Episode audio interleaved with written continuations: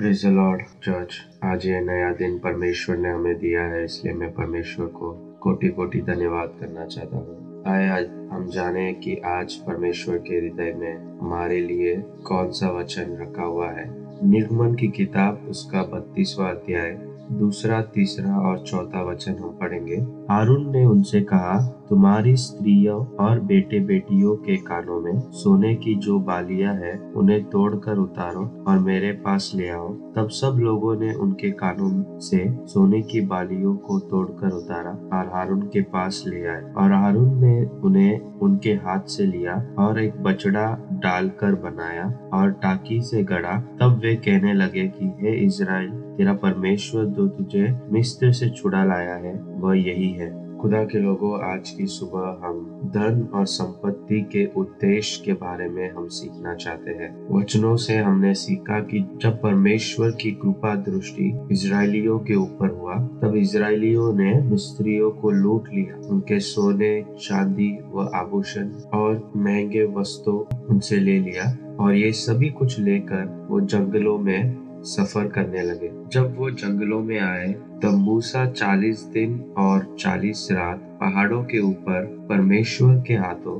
व्यवस्था को और नियमों को पाने के लिए मुलाकात करने जाता है। उसी समय जब परमेश्वर मूसा को ये निर्देश देते हैं कि इज़राइल के लोगों को परमेश्वर के लिए एक पवित्र स्थान बनाना है, कि परमेश्वर अपने लोगों के बीच में निवास करना चाहता है, उसी समय इज़राइल के लोग हारून के पास आते हैं। यह देखते हुए कि मूसा को पर्वत पर से आने के लिए विलंब हो रही है वो हारून से आकर कहते हैं कि हमारे लिए देवता बना। तब वही धन और संपत्ति जो उन्होंने मिस्रियों से लूटा था, अब वही धन और संपत्ति को लेकर हारून उनके लिए एक बचड़ा बनाता है और इज़राइल के लोग ये कहने लगते हैं कि, हे इज़राइल, तेरा परमेश्वर जो तुझे मिस्र देश से छुड़ा लाया वह यही है। परमेश्वर ने जो सोने और चांदी व अन्य आभूषण के चीज़ें इसराइलियों को मिस्त्रियों से लूटने के लिए कृपा दृष्टि की थी,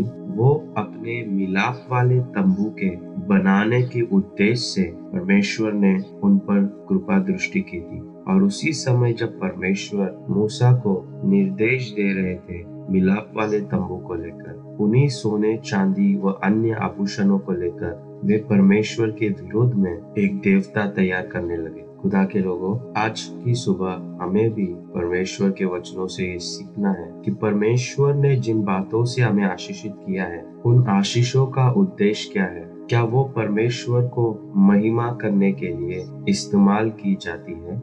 या वो बातें जो परमेश्वर को महिमा नहीं करती है, उसी धन और संपत्ति को लेकर हम उन व्यर्थ बातों में हम इस्तेमाल कर हैं। आज परमेश्वर अपने वचनों के द्वारा हमसे बातें करना चाहते हैं। हम अपने धन और संपत्ति को हम कहा इस्तेमाल कर रहे हैं? क्या उससे परमेश्वर की महिमा हो रही है? या उसके द्वारा परमेश्वर का विरोध हो रहा है? वचन में हम सीखते हैं कि जो समय इसराइलियों को विलंब सा चाँद पड़ रहा था। वही समय परमेश्वर कहते हैं, आठवा वचन में, कि और जिस मार्ग पर चलने की आज्ञा मैंने उन्हें दे दी, उन्होंने झटपट छोड़कर उन्होंने एक बछड़ा डालकर बना लिया। जो समय इसराइलियों को विलंब सा लग रहा था, वही समय परमेश्वर के लिए झटपट सा लग रहा था। परमेश्वर कहते हैं कि इसराइल के लोगों ने झटपट मेरे आज्ञाओं को छोड़कर उन्होंने अपने लिए एक बछड़ा बना लिया। परमेश्वर के लोगों, क्या हम परमेश्वर ने जो बातों से हमें आशीषित किया है, उन्हें हम परमेश्वर की महिमा के लिए इस्तेमाल करें?